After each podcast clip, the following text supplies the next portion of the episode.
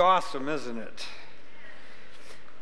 So, quickly, next weekend is Labor Day weekend. We're going to have communion, uh, but we're also going to hear from our team that just got back from Japan. God's doing some really, really neat things in Japan, and I wanted you to hear about it.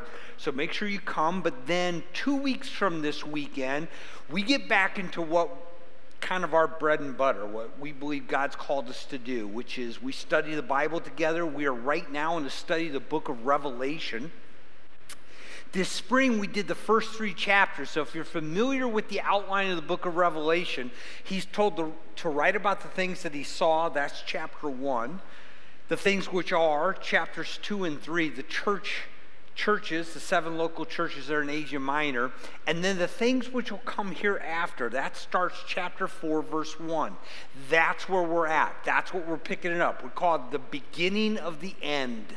How does all of this stuff come to an end before Jesus sets up his kingdom? Of course, one of the big questions is well, what happens to the church? Because the church is mentioned like 20 some odd times in those first three chapters, and it's not mentioned again. So, what happens to the church? Question revolves around something we call the rapture. That's what we're going to start with as we get into chapter 4. So, really encourage you to come. But this morning, if you got your Bibles, I want you to turn with me to 1 Corinthians chapter 15.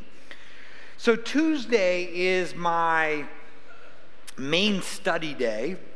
And, you know, it's baptism weekend. We want to do something talking about that. And, I mean, I don't know if it was the Lord, I don't know if it was the pizza I had on Monday night, but I, you've all heard of the KISS principle, right? Keep it simple, and I'm sitting there, and that's just kind of what in my spirit I, am sensing from the Lord. You know, keep it simple, Steve. Kiss. And, or you may know the other, and that's probably true too. And that's what I wanted to do.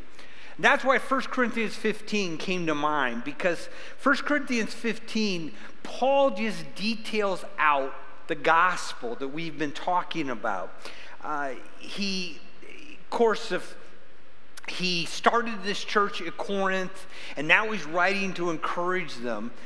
But as he gets to chapter 15, he kind of takes them back to the brass tacks. So let's read these first 11 verses, and then let's, uh, let's just kind of jump into it.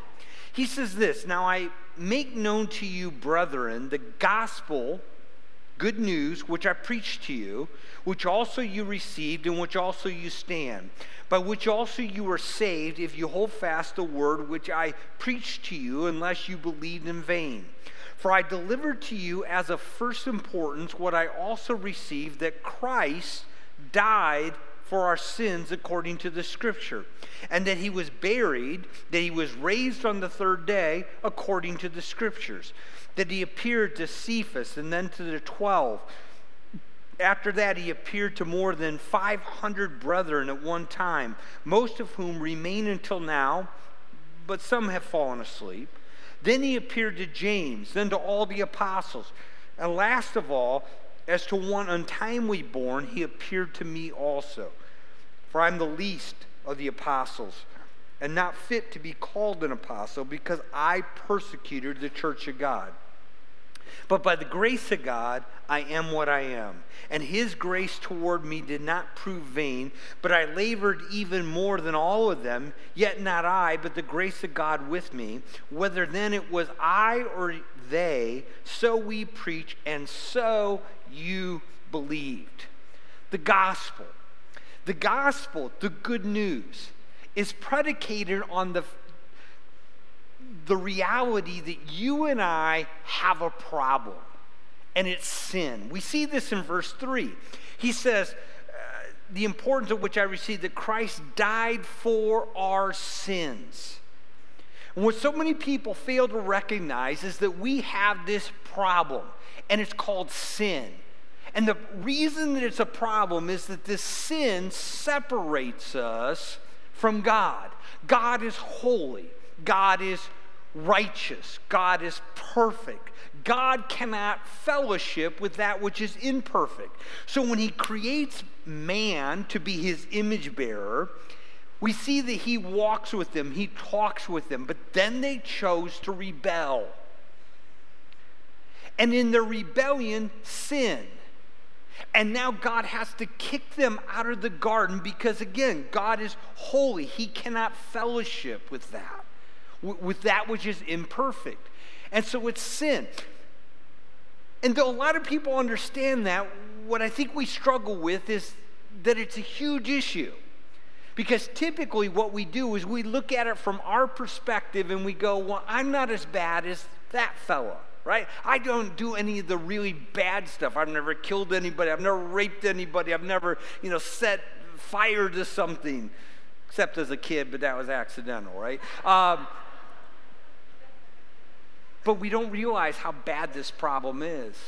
See, the Bible tells us that sin is anything. It can be a word, it can be a deed, it can even be a thought or an attitude. I mean, Jesus says if you hate your brother, you're like a murderer. Anything in our life where we fall short of God's perfect standard. And again, we like to see it from our perspective. Well, I'm not as bad as the next guy. Well, let's think about that for a moment. Let's suppose that there was a person who was really good and they worked really hard to live a good life and to do good things. And they came to that point in their life where they were so good, they just sinned just three times a day. Now, I got to be honest with you, I'd be really impressed. But let's look at it for a moment from God's perspective. That same person who seems really good to you and me in a year's time would sin against God over a thousand times. I turned 63 this year. I know I'm much younger in person. But that would be 63,000 felonies, 63,000 offenses on my record against God. You see, this is a huge problem. God cannot fellowship with that which is sinful. The Bible puts it like this sin brings death. Now, when we think about death, we think about physical death the separation of the soul from the body. When the Bible talks about death, especially in relation to sin, I think more often than not, it, it's dealing with what we would call spiritual death, the separation of our soul from God. That's what happened in the garden. Can I remind you how, how many sins did it get to get for Adam and Eve to be kicked out of God's presence? Just one.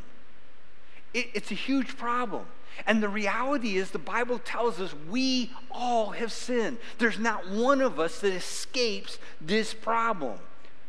The Bible puts it like this there are none righteous. No, not even one. In Romans chapter 6, he says, For all have sinned. It's a problem that we all have. That is the issue. That is why Jesus came. That is why we needed good news. Ah, but there is good news. There's good news. And the good news is, is that there's a Savior. His name's Jesus. Notice the word that Paul uses here in verse 3. I received that Christ, right? We, we, we obviously know he's talking about Christ Jesus, but he uses the word Christ. Christ is, what Christ means is he's the promised one, he's the anointed one, he's the one that God chose to bring salvation. So when you think about how in the Old Testament God continued to promise that he would send someone, Jesus is the Christ. He's the one that was the, the promised one to come. And the beautiful thing about Jesus is that as he came, what was different about Jesus was that he wasn't merely a man, but he was also God, the perfect God man. So you go to John chapter 1, and John starts out that beautiful book when he talks about how in the beginning was the Word. The Word was with God, the Word was God. And not one thing was made that he did not make. But then he gets to verse 14 and he says, And that word became flesh. He's speaking of Jesus. The perfect God, the creator of all things, now becomes one with us. He becomes part of his creation. And in being coming part of who we are, what he's able to do is he's able to live a sinless life. There's no separation between him and the Father because he walked in perfect obedience. He's God, he's holy, he's just. He is that perfect sacrifice now, that perfect Savior. And that's what we needed because God now provides a solution through Jesus, who lives a perfect life. Now he can become our substitute our substitute. So Jesus is going to go to the cross so that he can bear our sins, he can pay our penalty, he can stand in our place. And what you got to understand, this idea of substitute is woven in the pages of scripture from the very beginning. So you go back to Genesis 1. God creates man, creates woman. He walks with them, he talks to them. They rebel. They're kicked out of the garden. Remember what happened when they rebelled? God told them there was a tree they weren't to eat of. They chose to eat of that tree. Now there's guilt, there's shame, there's a realization of their own nakedness. And so they go and they find fig leaves. Now, I don't know that much about fig leaves, but there's part of that story that has just always bothered me that had to be somewhat uncomfortable, don't you think? Wearing fig leaves. They disobeyed. God can't have that same fellowship with them anymore. They're kicked out of the garden. But what Scripture tells us is that what God did is that God now made them clothing of animal skin.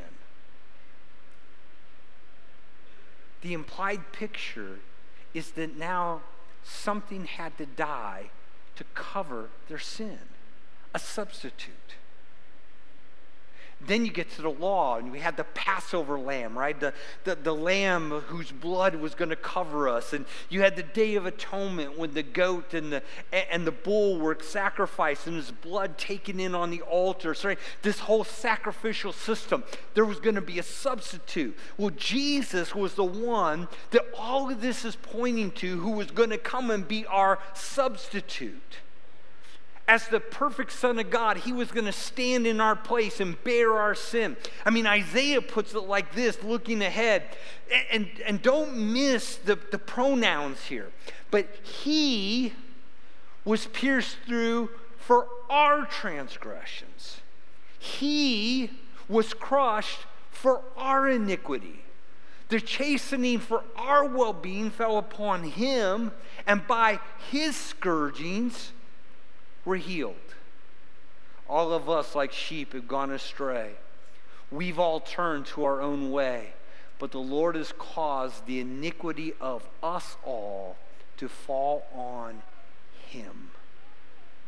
So as Jesus goes to the cross, all of my sin, all of your sin, placed upon Jesus.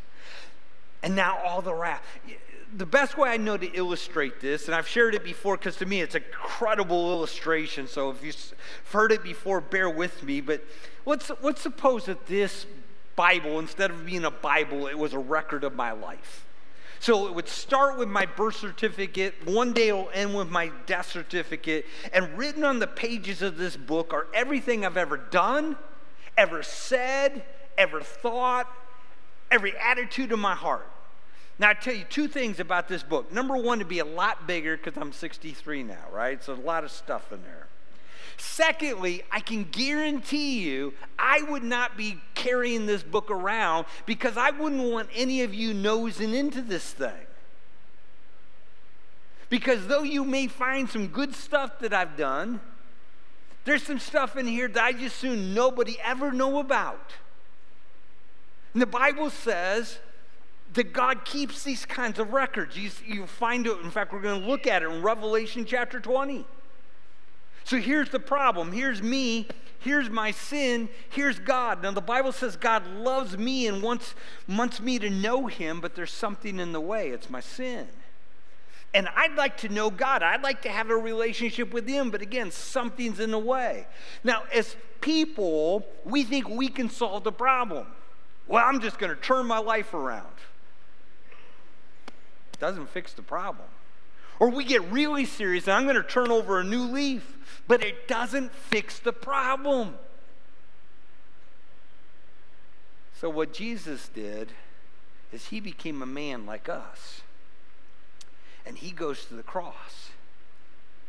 And as he goes to the cross, God takes my whole record book and your whole record book and puts it upon Jesus. And then all of the all of the punishment, all of the wrath that you and I deserved, he pours out on his own son. One of the most interesting things about that scene at the cross, he's pierced through for our transgressions, he's crushed for our iniquities. Is that one of the last things that Jesus says is he says, It is finished. In his language, just one word, very common word, tetelestai. It meant paid in full. The debt's been paid. And you go, He's dying. Who cares about debt when you're dying? Well, Jesus cares not about his debt. He was perfect. He cares about my debt, your debt. And he, when he had paid for every last sin, he cried, It is finished. It's paid. And then he dies. And to make sure he's dead, they stick a spear in his side. Blood comes out mixed with water. They, they take him down, they wrap him in the cloths and ointments, they put him in the cold, damp tomb. And we'll talk about in a moment, they, they seal the tomb so he doesn't come out. But yet, three days later, just like he promised he'd come out, our sins are now taken away. And what he can give us is that relationship with God. He was our substitute. Jesus provided that forgiveness and a restoration of our relationship with God. And then if you get into 1 Corinthians 15, which is the heart of the, this passage, what, what Paul's going to actually focus on is the proof of the resurrection, because this is the biggest apologetic that we have for our faith. And Paul even steps into it here when he starts talking about how the appearances of Christ over 11 times over the next 40 days. Jesus appeared over and over, one time to over 500 people. He ate with them, he walked with them, he talked to them. You got the empty tomb, you have the changes in the disciple. Jesus conquered death. How do we know it's true? How we know it's true is the resurrection. It's interesting throughout his whole ministry, Jesus asked, By what power do you do this? What sign do you give us? And he he never pointed to his miracles. He never pointed to his teachings. He pointed to something in the future. He said, You're going to kill me. You're going to put me in the grave. Three days later, I'm going to rise from the dead. In fact, so much so that his enemies, who actually are the ones who put him to death, the Pharisees went to Pilate and said, This guy said he's going to rise from the dead. We need you to seal this. Roman seal. Anybody breaks it, put to death on the spot. We need centurion guards, the Roman guards, right? The best fighting men at that point in history the world had ever known to guard that tomb to the fourth day. Yet, just like he promised, the third day, there's an earthquake. The stone is rolled away. By the way, not to let Jesus out, but to let us in to find out he's already gone. Jesus conquered death. It is the great apologetic for our faith. Not only that, it is the thing that gives us that hope for the future now as one who has a relationship with God, that relationship with God is not just in this life, but it's for all eternity. That we're going to spend eternity with Him, that we have a home in heaven. Jesus said in John chapter 11, I'm the resurrection and the life. He that believes in me will live even if he dies, and everyone who lives and believes in me will never die. You know, the first part we get, we think about, oh, yeah, that future resurrection, you know, the rapture, when, when all that takes place. But what does he mean by that last part? And everyone who lives and believes in me will never die. What do you mean? He's standing there by the tomb of Lazarus who believed in him, and Lazarus was dead. For 2,000 years, people believed in Jesus and they're, they've died. What does he mean? He who lives and believes in me will never die. Well, Jesus is the creator of life. Jesus understands this way better than we do. Jesus understands that this body is not the real you. That's why if you lose your hair, you lose fingernails, you lose a gallbladder, you lose a, an arm, you're no less you than you were before. Because the real you is not this body. That's why, for those of us who are getting older, right, and our body tells us, no, you can't do that, but our spirit keeps saying, yeah, you're right, because we're young on the inside. Because that's the real us. This body is just a house. And to everybody who believes in Jesus, who conquered death, there is no fear of death because we know the moment that these lungs take their last breath, this heart beats its last time, they're going to say, He's dead. I want you to know I'm going to be more alive in that day than I am right now. Because to be absent from this body is to be present with the Lord. There's a new body. We will never die. We just get promoted. Here's the best part of the good news is there's a way for everyone to experience it. Everyone. There's a way for every person to, no matter what is in your book, to know forgiveness, to know acceptance before God. And that way is Jesus. The way is Jesus. Jesus said, I'm the way, the truth, and the life. No one comes to the Father except by me. How do you experience it? You experience it by faith, right? The, the way is faith, trusting in Jesus alone. Understanding that I could never save myself, and that so Jesus came. By the way, if I could save myself, then Jesus wouldn't have had to die. If I could have just been good enough, or gone to church enough, or done enough good things, or been baptized enough, then Jesus wouldn't have had to die. Jesus' death on the cross proves there is no other way. And what saving faith is, is coming to that point of realization that I cannot save myself, but choosing to believe that Jesus came and died for me and paid for my sins. I accept his forgiveness and I invite him into my life. By the way, it's not Jesus plus what I do. It's not Jesus plus I got baptized, or Jesus plus I went to church, or Jesus plus I walked little old ladies across the street. No.